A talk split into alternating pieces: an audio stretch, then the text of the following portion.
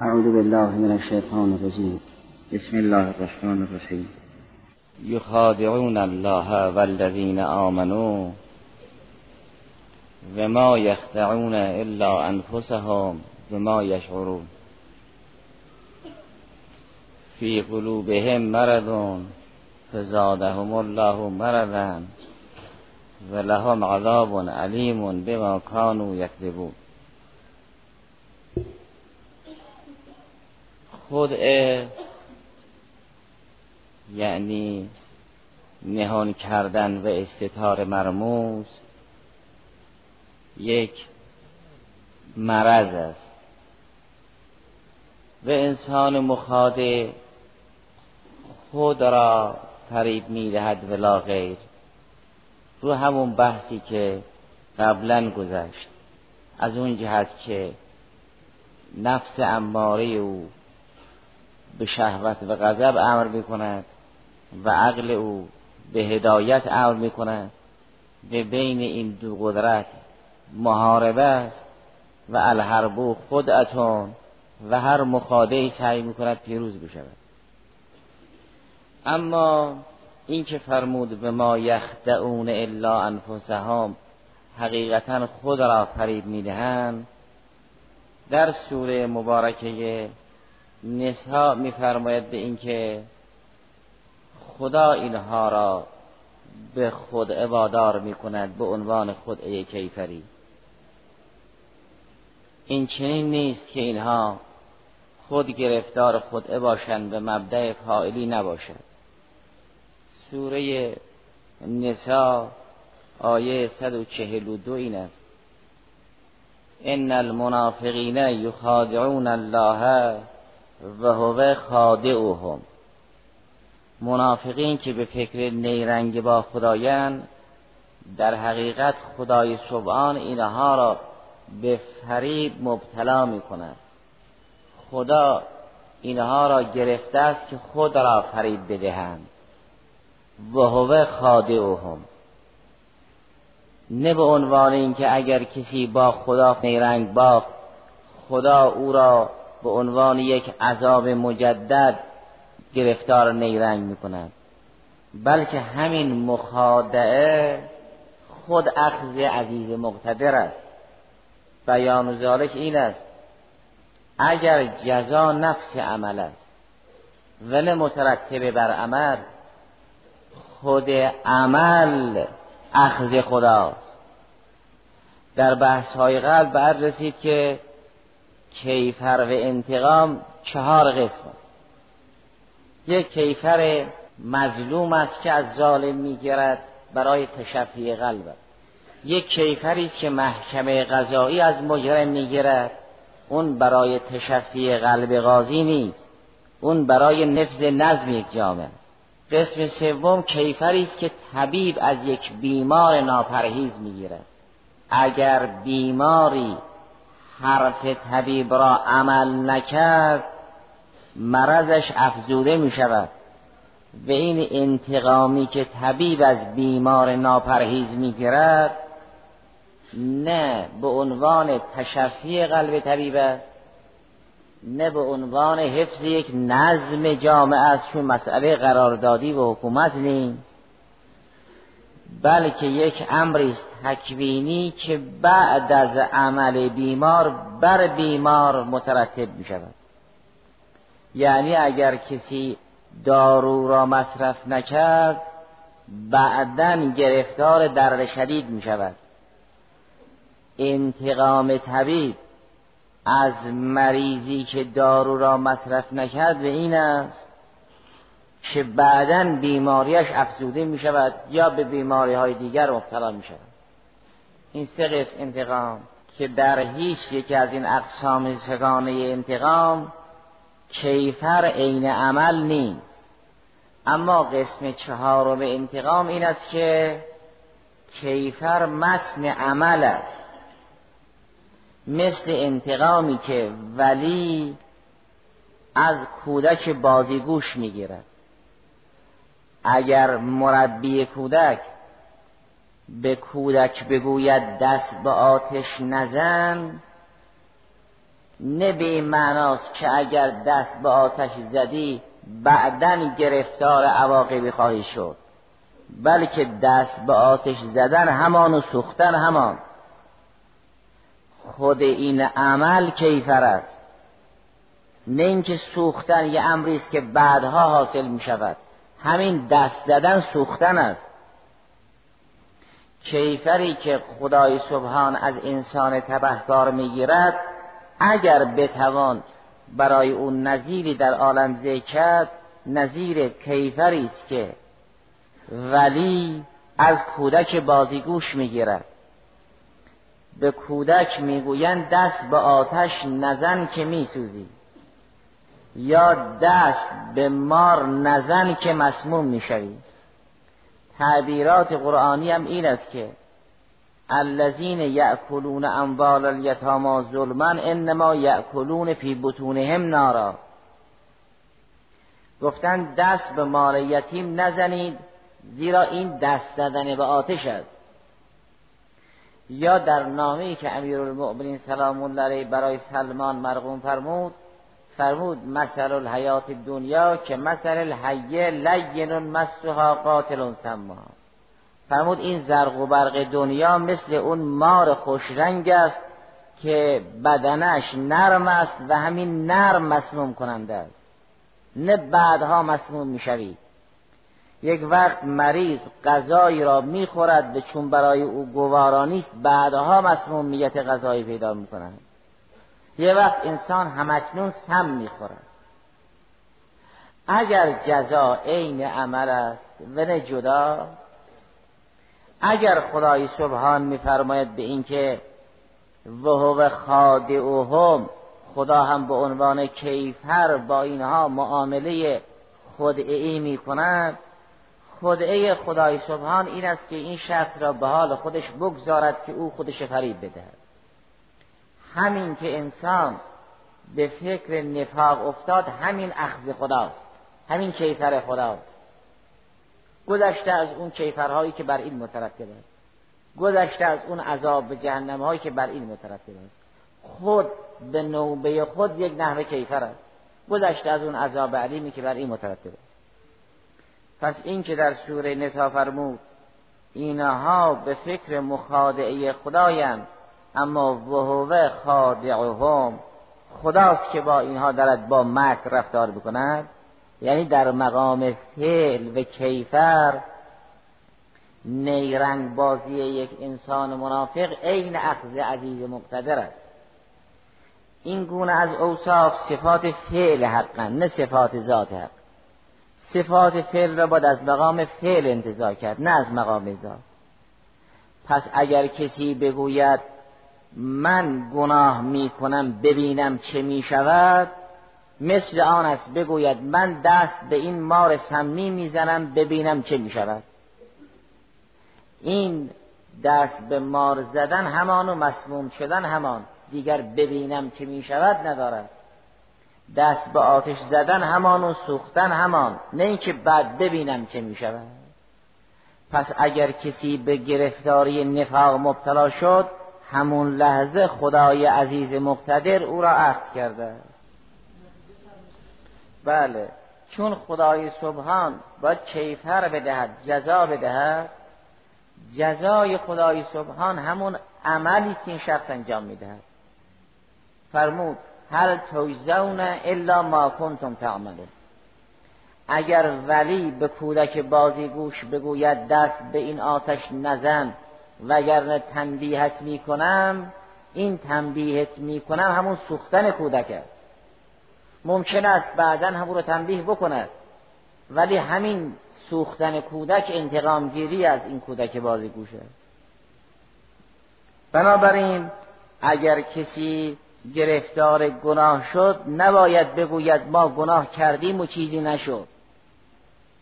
همین گناه اخذ عزیز مقتدر است این طور نیست که خدا که منتقم است. انا من المجرمین منتقمون. نظیر انتقامی باشد که قاضی می‌گیرد یا نظیر انتقامی باشد که مظلوم برای تشفی قلب می‌گیرد یا نظیر انتقامی باشد که طبیب می‌گیرد. اگر چنین چنون که جزا عین عمل است خواه در دنیا خواه در آخرت خود همین نفاق کیفر الهی. البته ما فوق این یک عذاب علیمی دیگر هم هست. نظیر این که فرمود الذین یعکرون اموال الیتاما ظلما انما یعکرون فی بطونهم نارا و سیسلون سعیرا. او یه عذاب دیگری هم هست. این که فرمود و ما یشعرون برای اینکه یک امر دقیق است و هر کس به این دقت توفیق پیدا نمی کند مؤمن است که موفق به این دقت است. اما در آیه محل بحث که فرمود فی قلوبهم مرزون فزادهم الله مرزا و لهم عذاب علیم بما کانوا یکذبون. خدای سبحان هرگز مرض نمیفرستد. چون یکی از اسمای حسنای خدای سبحان این است که او سلام است. در شمارش اسمای حسنای خدا در سوره هشت این چنین است.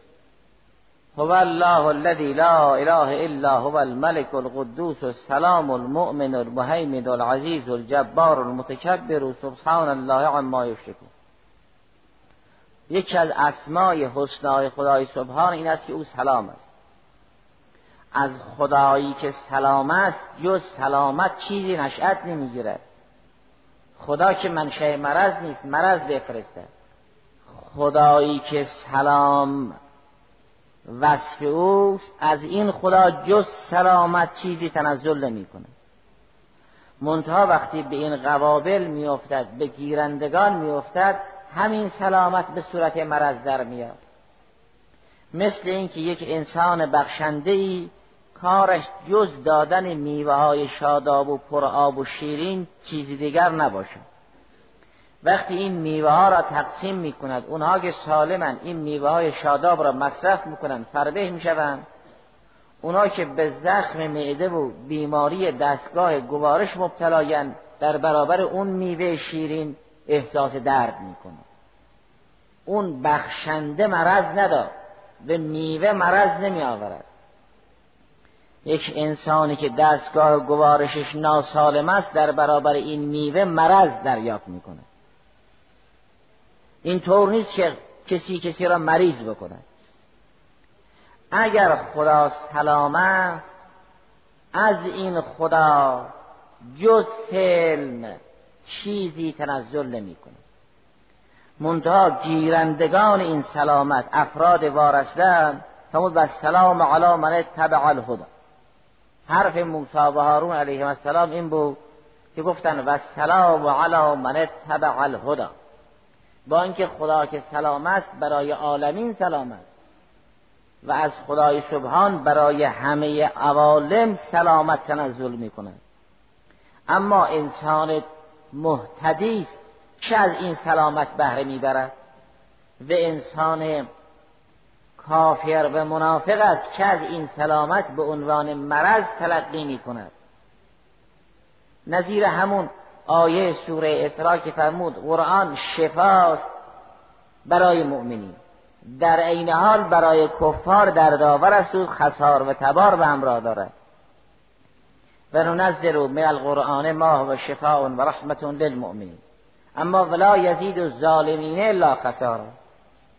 هرچه آیات بیشتر تنزل کند مرض کفار و منافقین بیشتر می شود هرچه رحمت خدا بیشتر تنزل بکند کافر و منافق مریضتر می شوند در طول ایام هفته روزی پربرکتتر از روز جمعه نیست و همین روز جمعه بدترین روز برای کفار و منافقین است.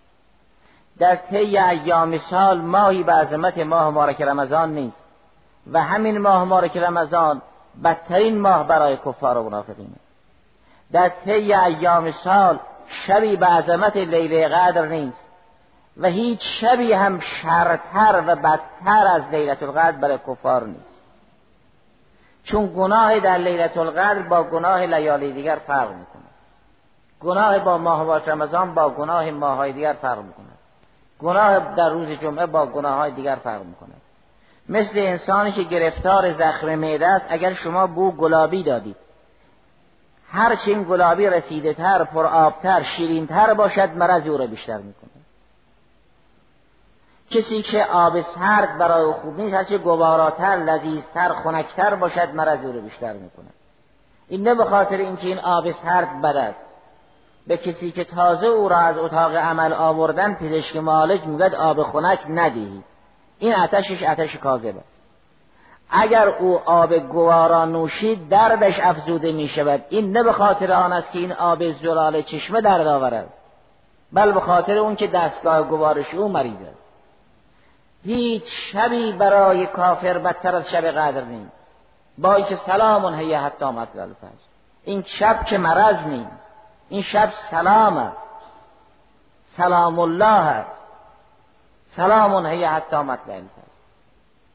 همه امور در این شب به عنوان سلامت تنظیم می شود اما یه انسان کافر و منافق که نه به وظایف لیالی ماه مبارک رمضان موفق است. نه به وظایف روزهای ماه مبارک رمضان موفق است. هیچ شبی در ایام سال بدتر از شب قدر برای او نیست. این چی می‌بینید؟ در قسمت های تعذیرات فقهی می‌گویند اگر کسی ماه مبارک رمضان گناه کرد گذشته از اون حد شرعی تعذیر زائدی دارد. بین تعذیر و حد جمع شده است. و همون عظمت این ماه است. پس این چنین نیست که از خدا که سلام است مرض تنزل کند. بهشت میشه جهنم اون وقت خود جهنم قبلا بحثش گذشت که از خدای سبحان به عنوان رحمت تنزل کرده است.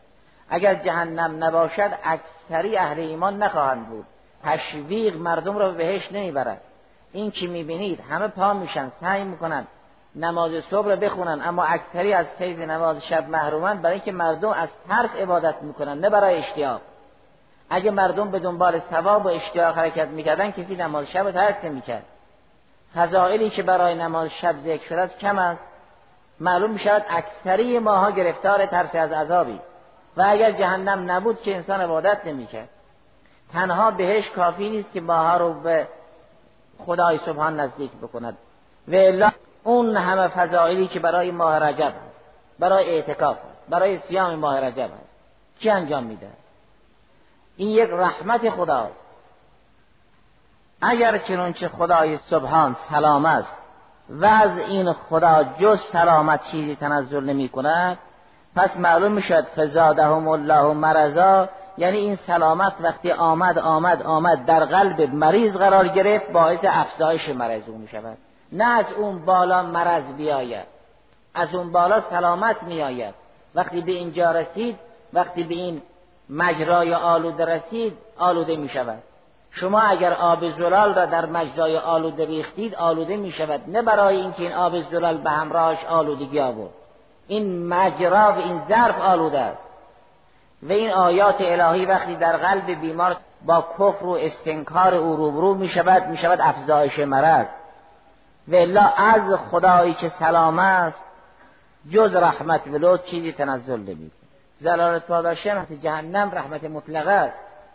اگر جهنم نبود کسی اطاعت نمی‌کرد. در بحث های قبل گذشت همونطوری که در سوره مبارکه الرحمن بهشت و نعمت های بهشت به عنوان رحمت می شمارد و از ماها اقرار می گیرد بیم فبد فبی علا ربکم تکذبان. وقتی جهنم و آثار جهنم را می شمارد از ما اقرار می گیرد فبی علا ربکم تکذبان.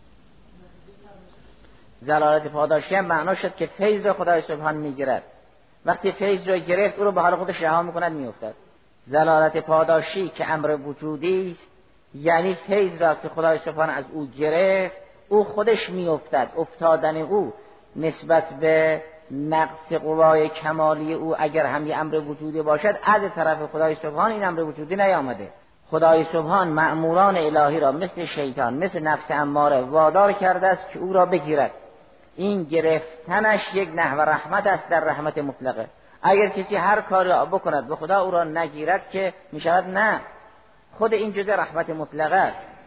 وقتی ریزش اون شواز نار را بر سر کفار می شمارد فرمود که یرسل علیکما شواز من نار و نحاس فلا تنتصران فبیا علی ربکم تکذب این هم جزء رحمت است.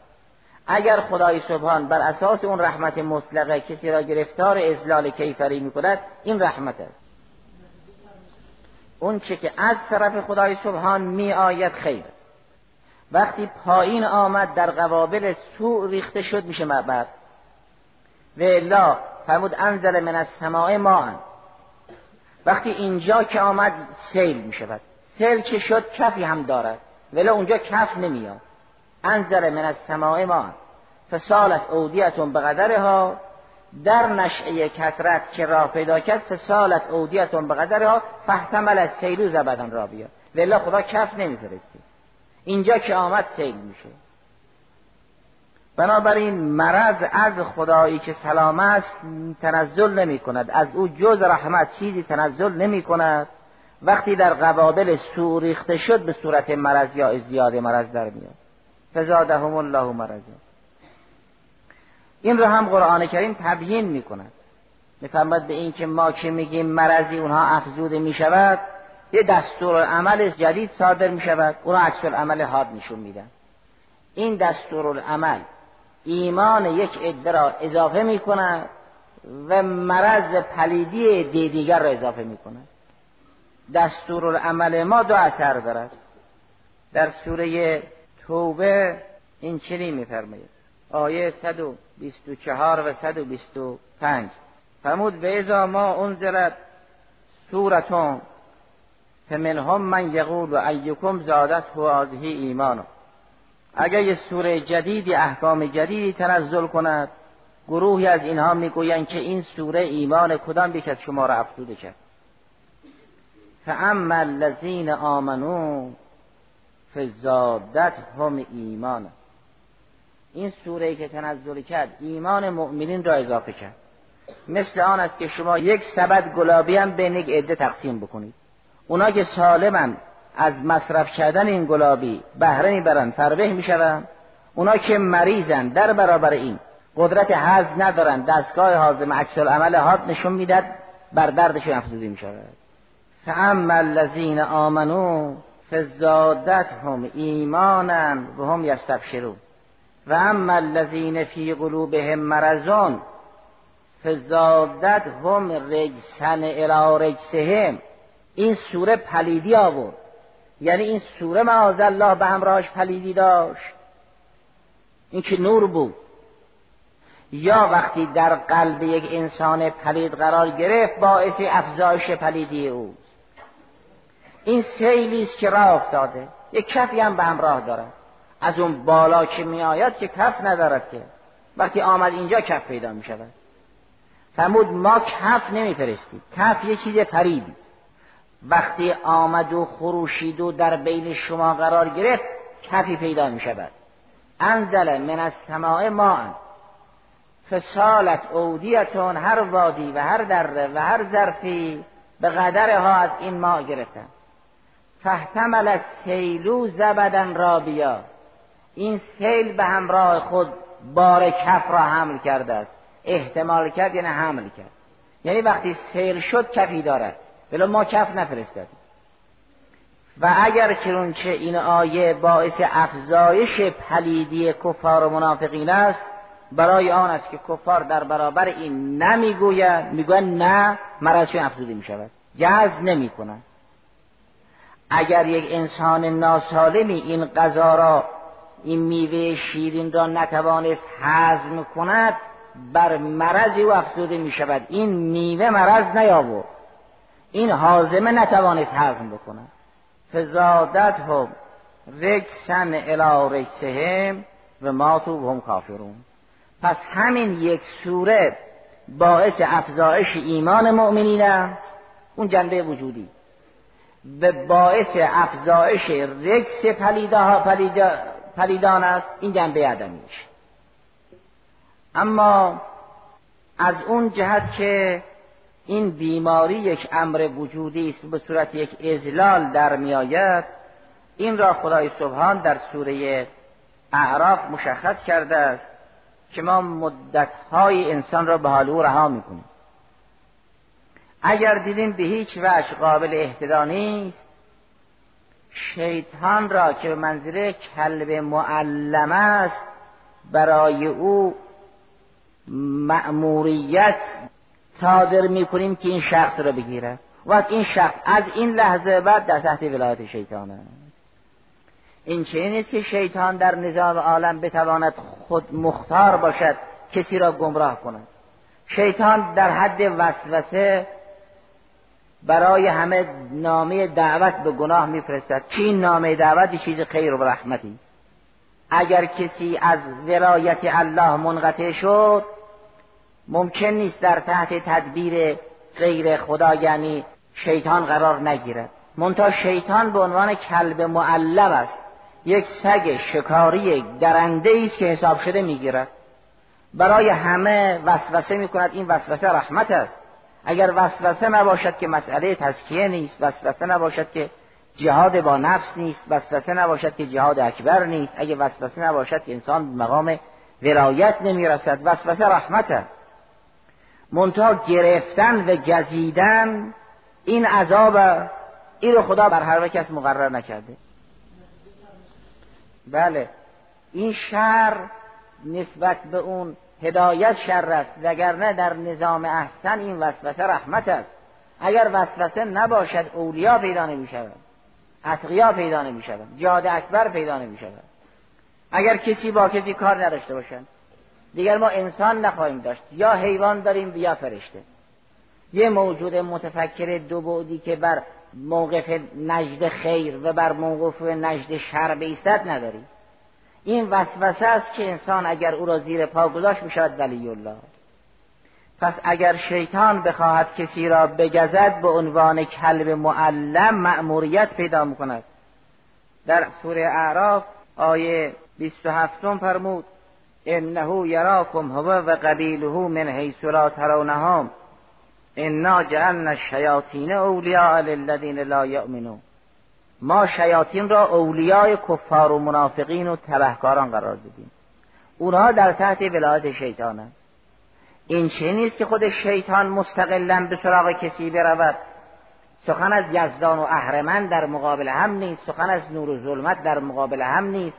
هر چه هست در تحت ربوبیت رب العالمین شیطان یه مأموریتی دارد در حد وسوسه. و یک مأموریتی دارد در حد گزیدن و گرفتن و سرپرستی. همه مشخص است که برای کیا وسوسه کند نسبت به کیها بگزد و نسبت به کیام تعدب کند به سراغ اونها هم نرود. کارهای شیطان در سه قسمت خلاصه شد. نسبت به مخلصین حق وسوسه و تعرض ندارد. نسبت به اوساط از مؤمنین فقط وسوسه می کند ولا غیر نسبت به تبهکاران سرپرستی اونها را به عهده می‌گیرد اونگاه اگر خدای سبحان کسی را می‌گیرد با این مجاری است. شیطان را از این را قرار در باره هدایت فرمود اگر کسی ایمان بیاورد ما هدایت او را افزوده خواهیم کرد. در باره مرض هم فرمود اگر کسی مریض بود ما مرض او را افزوده خواهیم کرد. منتها درباره هدایت هم افزایش معلواسطه راه دارد. هم افزایش بلاواسطه. یعنی انسان ممکن است به جایی برسد که بلاواسطه خدای سبحان هدایت او را اضافه کند. چون یه امر وجودی به کمال است و خیر تا اونجا انسان تا به رفتن را دارد که بلاواسطه از خدای سبحان فیض دریافت کند. اما زلالت یا مرض و امثال ذالک در مراحل بالا وجود ندارد و انسان تبهکار اون قدرت را ندارد که لدالله قرار بگیرد تا اونجا بلاواسطه مرض بگیرد. مرض بلاواسطه وجود ندارد. مثل کمال وجودی نیست خیر نیست. اصولا در جهان بالا جا برای زلالت و وسوسه و مرض امثال زالش نیست. پس اگر در بعض از قسمت ها فرمود خدای سبحان هدایت ادهی را یاد می کند چه اینکه مرض ادهی را هم اضافه می کند مرض حتما ملواسته است و اما هدایت هم ملواسته هم بلاواسته هر دوش فرض دارد. سوره چهل و هفتم آیه هفته این است. فرمود والذین اهتدوا زادهم هدى و آتاهم تقوا اونها که هدایت شدند خدا به اونها پاداش مرحمت می‌کند. اون هدایت پاداشی غیر از هدایت بدوی است هدایت بدوی نصیب همه شده است. یعنی راهنمایی. هدایت پاداشی که عیسی مطلوب است و مانند آن نصیب مؤمنین خاص می شود. فرمود اونها که هدایت شدن خدای سبحان هدایت اینا را افزوده می کند. اینجا هم به واسطه فرشته ها راه دارد هم بلا واسطه. انسان ممکن است به جایی برسد که بلا واسطه فیض افزایش هدایت را دریافت کند. این می شود هدایت لدنی. اما مرض لدنی نداریم چون لد الله جا برای مرض نیست. زلالت لدنی نداریم اما هدایت لدنی داریم. علم لدنی داریم. جهل لدنی نخواهیم داشت. جهل در بالا نیست تا بشه نزد خدا لد الله بشه جهل لدنی. مرض لدنی نداریم اما سلامت لدنی داریم. مرض حتما مع واسطه با این وسایط یاد شده اما سلامت هم می شود بلا واسطه باشد هم مع واسطه. الحمدلله رب